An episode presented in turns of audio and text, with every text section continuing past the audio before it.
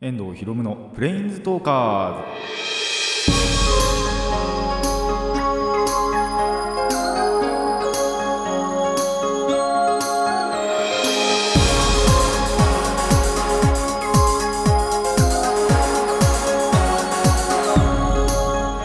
ズ。ラジオの前の皆さんこんにちは。遠藤博夢のプレインズトーカーズ。パーソナリティの遠藤博夢です。この番組はアニメゲーム声優が大好きなこの僕遠藤博夢がマジック・ザ・ギャザリングのプレインズウォーカーがいろいろな次元を旅するがごとくいろいろなジャンルの話をする番組です。あのまあ気温がねこの今の時期寒いままなんですけども日は長くなったなってちょっと感じてきてまあ、結構やっぱり友達と温泉行くっていう話をちょいちょいすると思うんですけどそれやってるとやっぱり分かりやすいんですよね。だいたい5時にバイト終わってまあお互い準備して5時半とかまあ6時ぐらいにそのチャリで基本的には自転車で温泉に向かうんですけど車とか使わずに。それやってるとあのーあまだ明るいなとか。で逆にその暗くなり始める冬の初めとかになるとこの時間でもう暗いなみたいな。っていうのが結構分かりやすいんですよ。夏場は逆にまだ明るいなみたいな。っていうのが結構あって。まあそれ基準でいくと、まあ、だいぶ日が長くなったのかなと思います。まあ節分も過ぎましたしね。っていう時期なんですけど。まあそれがあったんで日は本当に長く感じるなと思います。まあそれやっぱなってくるとね次は花粉症ですよ。まあ僕ないんですけど。僕はですね花粉症全く何にも関係ないんですけど友達の大半はですね花粉症にやられてしまうんであの遊んでる時とかにグズグズになってるんですけど。あのそこら辺はねあの体調の管理というか気をつけていきたいなと思います。まあでも油断すると花粉症ってやっぱなるらしいですからね。あのー、なんだっけな。やっぱり吸いすぎるとっていうのかな。蓄積されててその今まで出なくても出るようになってしまうっていうことはアレルギーってよくあることらしいので。まあ気をつけていきたいなとは思います。まあそういう時にはねあの薬局とかでも何でも行って花粉症の薬を頼んでみるといいんじゃないかなと思います。まあその辺はあの本当に個人個人でのなんだろう対処になりますので皆さんも気をつけてください。ということで、えー始めていきましょう。遠藤ひろむのプレインズトーカーズ今回もレッツプレインズトーク。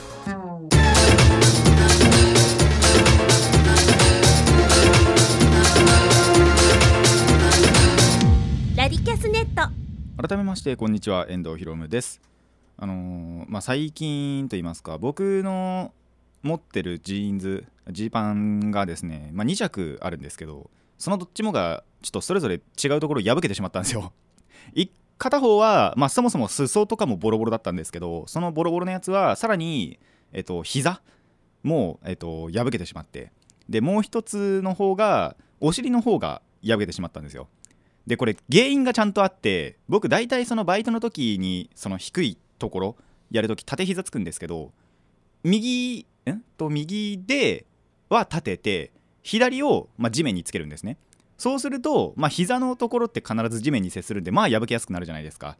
じゃあなんでお尻の方も破けるのかっていうと靴が当たるんですよ今度は。実際にその、まあ、縦膝を左をなんだろう曲げてやってみてほしいんですけどそのやってると靴のかかとのあたりが結構お尻についちゃってそれで多分お尻の方も破けちゃったんじゃないかなと思うんですけど。でさすがにそのズボン、まあ、2着しかなくってでそれでバイト行くの嫌だなって思ったんで、まあ、ジーンズを買いたいなって最近思ったんですよ。でカードを買うついでにまあ行こうかなと思って町田に行った時にドン・キホーテ行ったらドン・キホーテのジーンズ高えと思って。地味に高かったら3000円ぐらいしたかな確か。とか思ったんでちょっとその日買うのやめようって思いましてでちょうど一この収録の1週間前ぐらいだったと思うんですけど盲豆腐行こうと思ったんです、まあ、盲豆腐っていうのがブックオフとかの同じ系列で、まあ、医療品その衣服とかズボンとかのバージョンのブックオフみたいな。まあ他にもあるんですよ。ホビーオフだったらおもちゃだしあとハードオフだったら家具だしみたいな。っていうのの一つでまあ盲豆腐というのがありましてでそこ行ってみたら本当にやっぱりその僕がやったみたいに破けちゃったジーパンとかもあったんですけど結構普通にちゃんとサイズあってで全くこの傷がついてない状態で1000円とか500円のジーンズあってここすげえと思って。でその時あんまりその試着すんのがめんどくさくってでまあこれぐらいのでいっかって思って3着ぐらい買って3着で本当に2500円ぐらいだったんですよ。全部合わせて。10001500だったかな。で3着買って2500で。で実際に家帰って1着履いてみたらちょうどいいのがあって。いやーここすごいなと思いましたね盲豆腐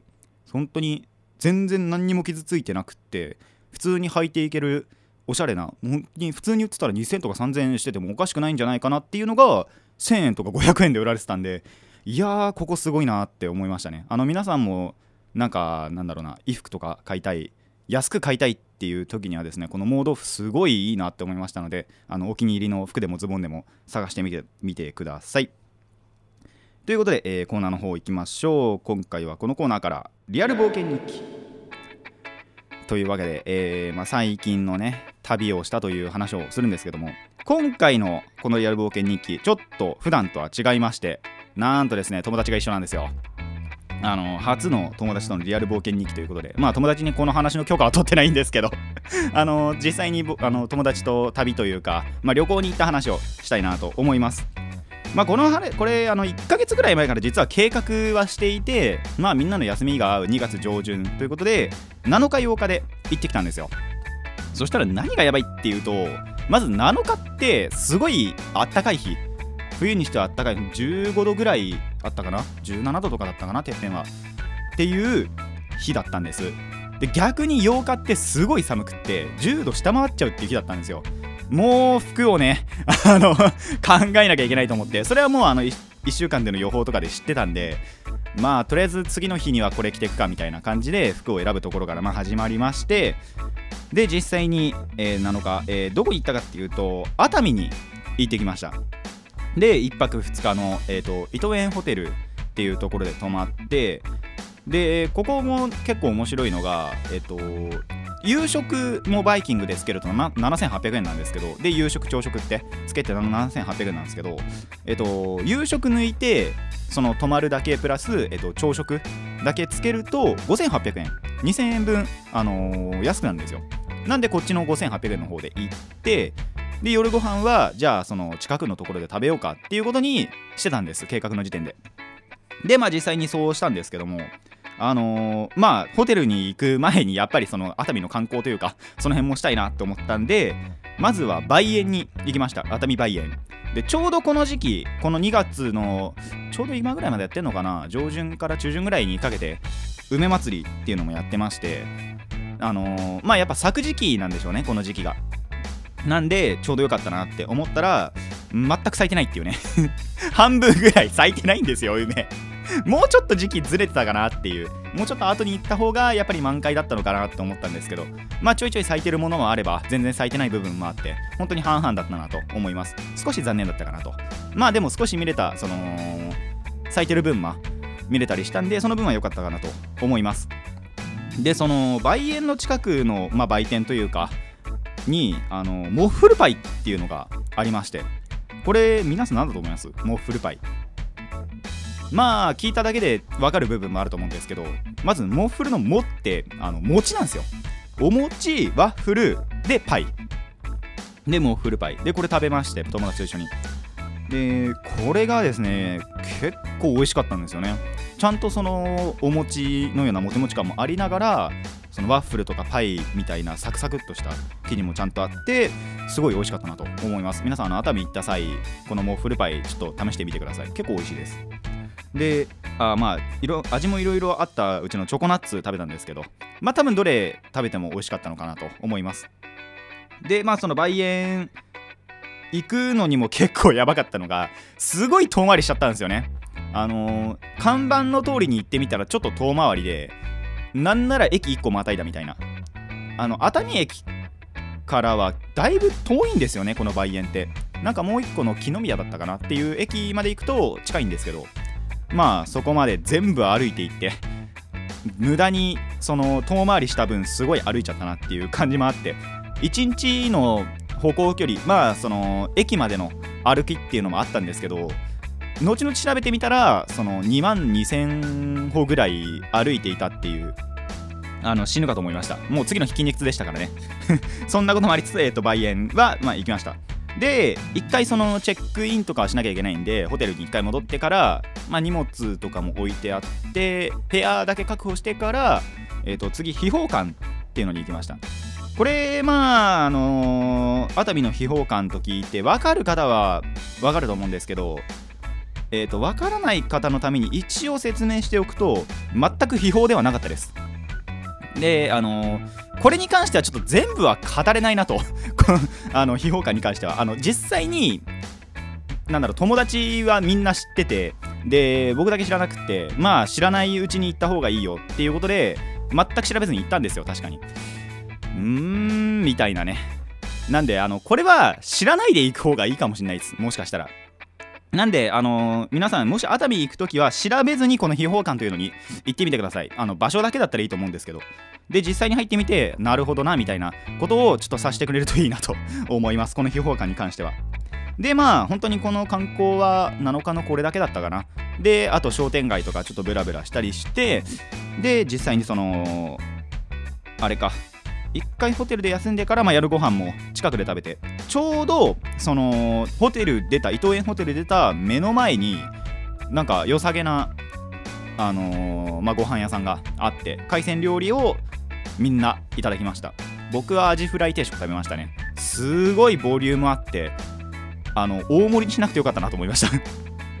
すごいんですよ。えアジフライが多分2つぐらい乗っててでなんならご飯大盛りって頼んでないはずなのにおなんか普通でいうところの大盛りぐらいあのご飯があったんでこれ大盛りっつってたらどうなってたのかなって思うぐらいちょっとボリュームがあってでそもそもそのアジフライなんで油物なんであのそれの分もちょっとお腹に溜まって若干気持ち悪かったなっていう感じはあるんですけどでも美味しかったんで良かったです。あのーまあこれに関しては結構いろんな海鮮やっぱ熱海なんで漁港という漁港はないんですけどでも海鮮の方が結構商店街とかにも並んでたりするんでまあぜひ熱海行った際はこういう魚介の方とかを食べるといいんじゃないかなと思います。でまあそのホテルまた戻ってからお風呂とかも入ってまあ旅館といえばね卓球場あるんですよ。で僕ともうまあ4人行ったんですけど僕含めて。僕ともう2人3人は元卓球部だったんです中学時代。なんでまあその辺でちょっとやりつつもう1人はもう本当に完璧初心者なんでまあそこのレベルにちょっと合わせて。であの本来だったら11点とか選手なんですけど5点とか3点だけにしてあのー久しぶりの卓球を楽しみました。もう浴衣でしたけどね。動きにくいこと動きにくいこと。っていうこともありつつここでですねちょっとあの初めてビリヤードもやったんですよ。まさか旅館にビリヤードあると思わなかったんですけど。ビリヤードがあるってことでまあその同じ場所にその、まあ、遊技場っていうか、まあ、卓球場のところにビリヤードも同時にあったんで空いてるビリヤード台ちょっと探して誰もルールを知らないんで携帯で調べながらあのービリヤードやると。確かやったのはナインボールだったかな普通に。ナインボールっていうあの9個の球を使ってそれをまあ順番に落としていくっていうナインボールの方やったんですけど本格的にビリヤードやったのってやっぱり初めてで。僕の家の近くの児童館にすごいちっちゃいやっぱりその子供向けのビリヤードっていうのはあってそれをやったことはあったんですけど本格的にルールまで調べてあなるほどこうやってやるんだっていうのは本当に初めてだったんでこれは結構レアな体験だったなと思います。なんならこの旅行中に一番楽しかったのはこのビリヤードだったなと。あの多分みんなそう思ってるんじゃないかな。って思いましたね。ただここで一つ問題があるのは右腕は筋肉痛になりました。だいぶやっぱ伸ばしちゃうんですよね。あの筋っていうかあなんだろう。えっ、と棒の方で叩く前に結構引くんですけどそれで引くなんだろうなのが大きすぎると結構筋筋伸ばされちゃってであのー筋肉痛になると結構つら辛 かったなと思います。でさらにここでやってしまったのがやっぱ大体最近の旅館ってオートロックだと思うんですけどであの外側からは絶対鍵とか使わないと開けられなくて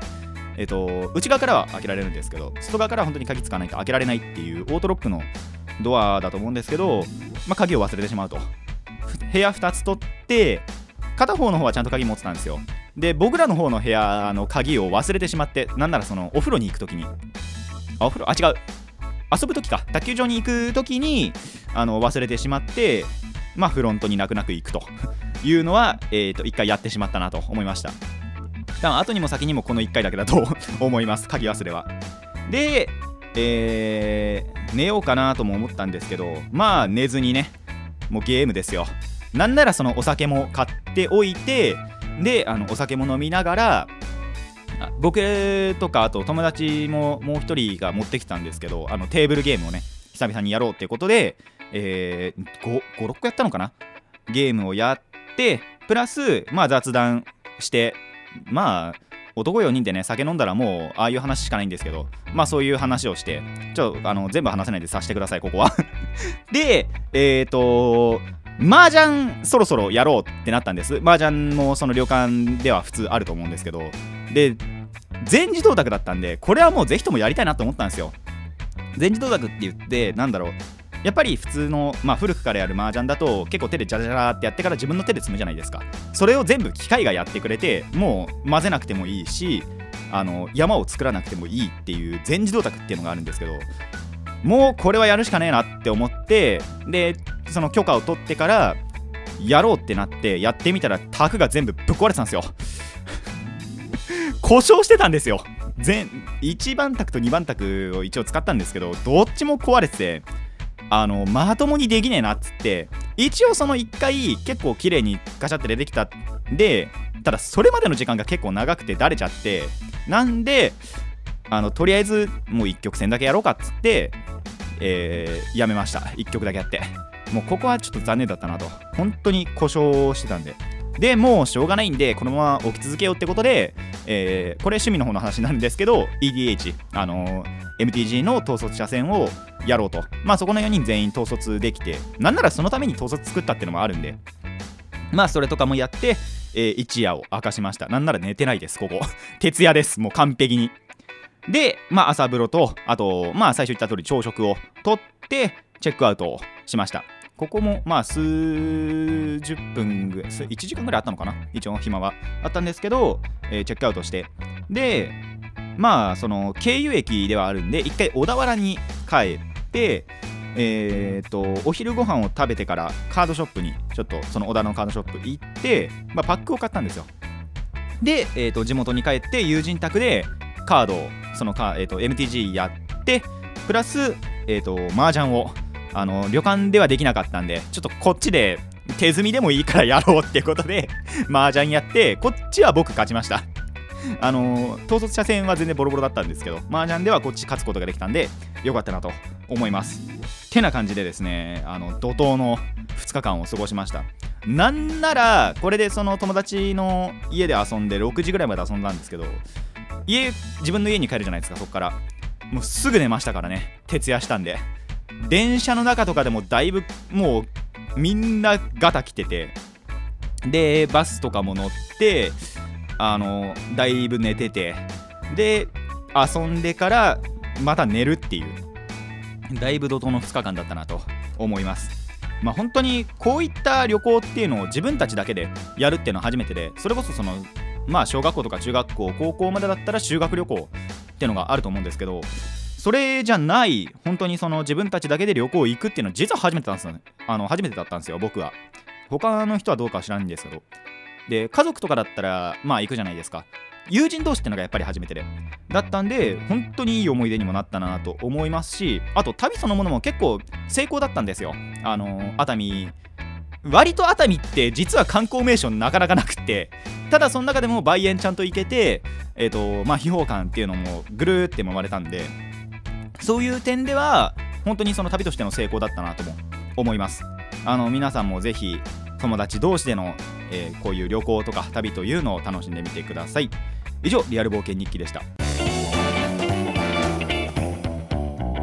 遠藤ひろむのプレインズトーカーズ続いてはこちらです。メモリア。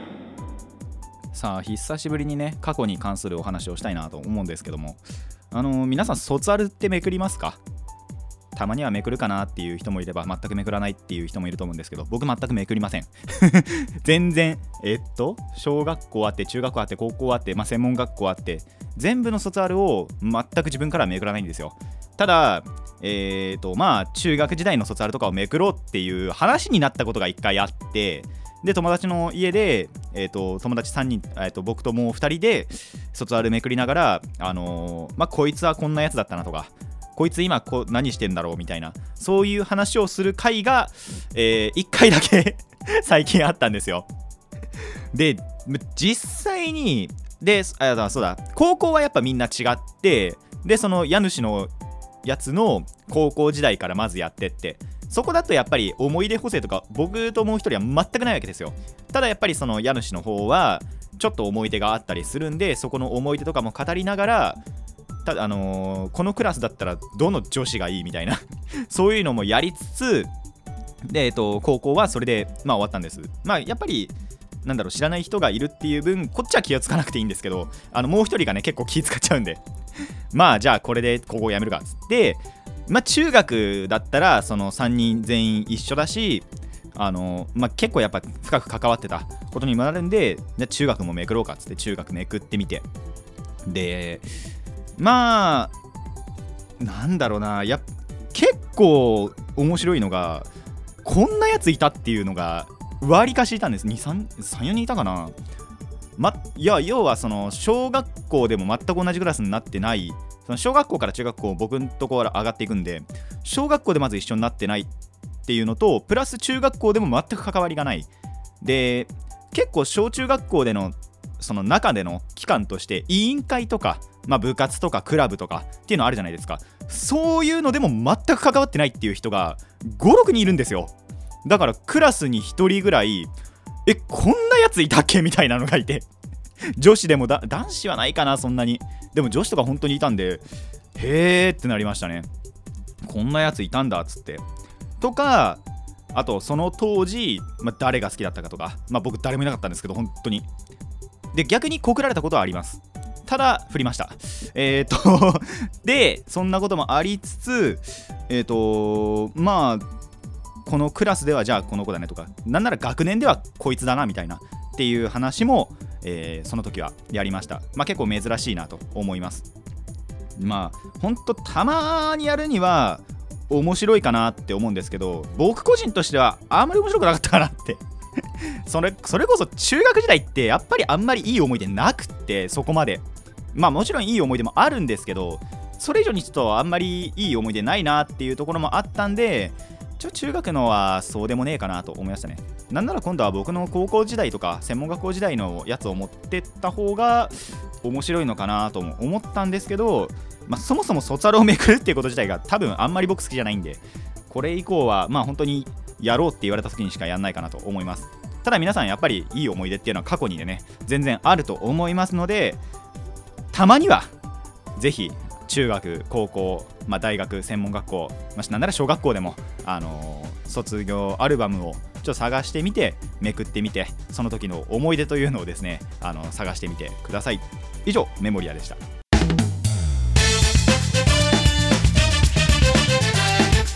遠藤ひろむのプレインズトーカーズ続いてはこちらです。リコーマー。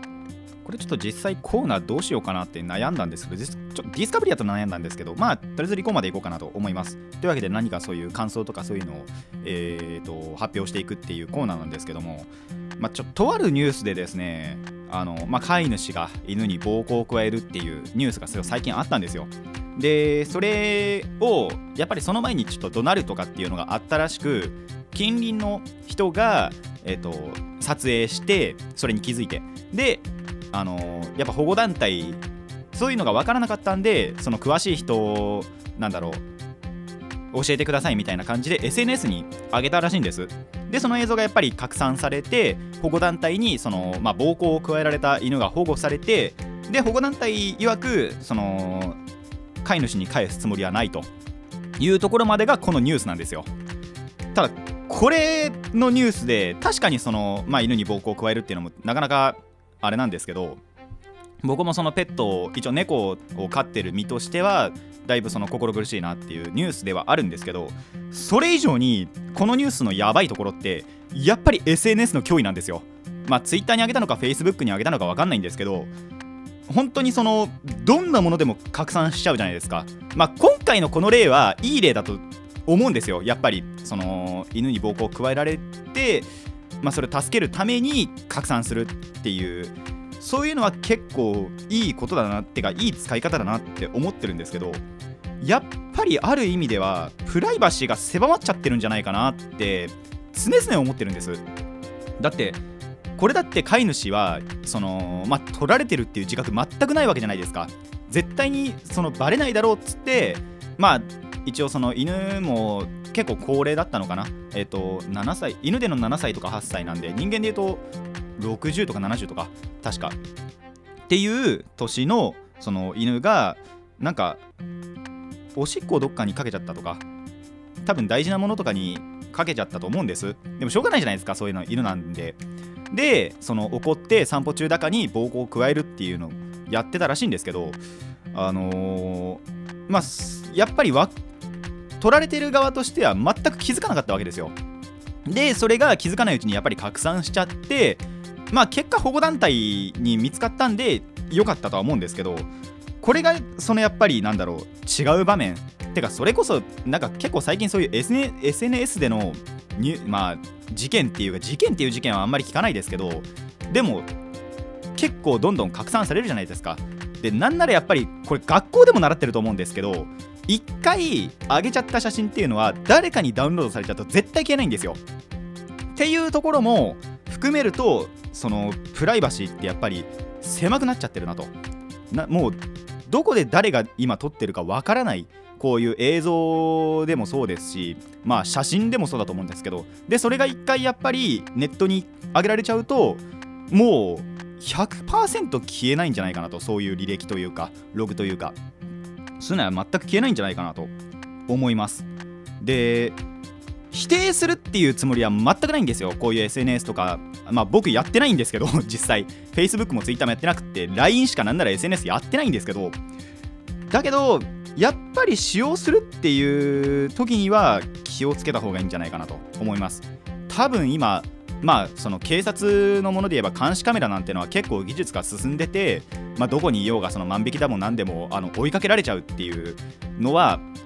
あるんですけどそれ以上にそのもう人個人個人が今監視カメラになっちゃってるんじゃないかなって本当に思って。でなんだろうどこで何してても監視カメラが本当にないっていう場所でもなんなら人間がそのまた撮ってるっていう今回のこのニュースみたいに撮ってるっていう場合があるのでそういうところはやっぱり気をつけてなんだろう日頃の行動というかそういうのはあのしてもらえたらなと思います。ニュースから割と こういうニュースからだいぶあの発展しちゃったなとは思うんですけどただ今のこの時代においてはすごい重要なことなんじゃないかなとそういうのが。まあある意味ではそれでなんだろうそういう悪いことが起こりにくくなるっていう点でもあるとは思うんですけどそれ以上にその自分が本当にやりたいことっていうのができなくなるっていうことでもあるとは思うので、えー、そういったところは気をつけていただきたいなと思います。以上リコーマーでした。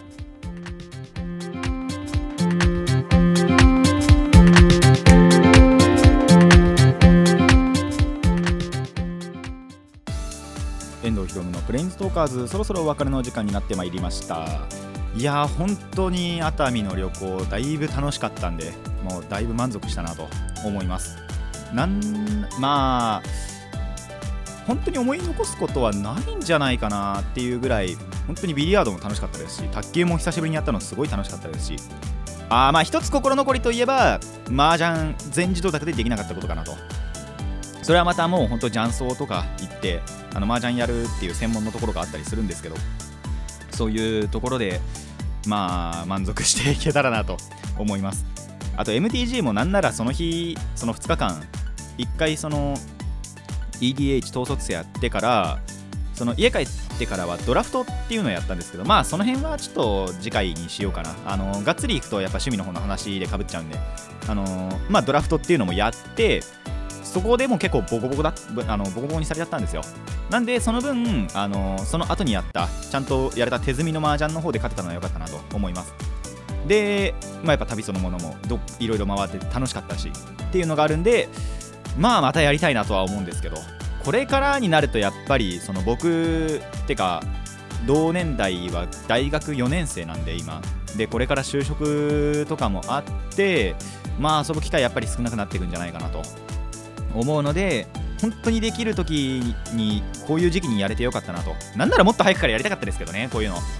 なんですけどまあでも今回やっとこさできてよかったなと思います。でまあ本当、まあ、メモリアの方はどうで 卒アルの方は本当にまあどうでもいいとしてあんまりどうでもいいって言っちゃいけないんですけどこういうコーナーやっといて。あのニュースの方ニュースっていうか SNS の方ですね。本当に皆さん気をつけてください。結構 SNS で出会い系とかもあるじゃないですか。そういうのってやっぱり事件に発展しやすいなって思いますしで今回のその本当に気づかないだろうって思われてても実は監視されてるっていう本当に監視社会な感じがするんでそういった部分っていうのは、えー気をつけていただきたいなと思います、まあ、やってないからどうこうっていうのは多分ないんですよ。あの都市伝説の話になっちゃうんですけど例えばそのまあ僕はやってないとしてただ僕の周り例えば弟とか妹なんかはやってるわけですよ。で連絡先っていうのはあの持ってるんじゃないですか。弟と妹って必ずその僕のっていうのかな。そうするとそっちの情報が取られてる可能性があるっていうのは都市伝説で聞いたことあるんでやってないからといって全く無関係じゃない。でなんならやっぱりこの取られるっていうのはやってようがやっていまいがやってる人が取るっていう行動なんでそういう意味でもあの気をつけていきたいなと思います。多分もう安心できる場所なんて自分の部屋しかないんじゃないかなって 思いますのでまあそういった意味でもあの皆さんにも気をつけていただけたらなと思います。あと安易にやっぱ発信するっていうのもダメだと思うんですよね。今回のこの例は確かにいい例だと思うんですけど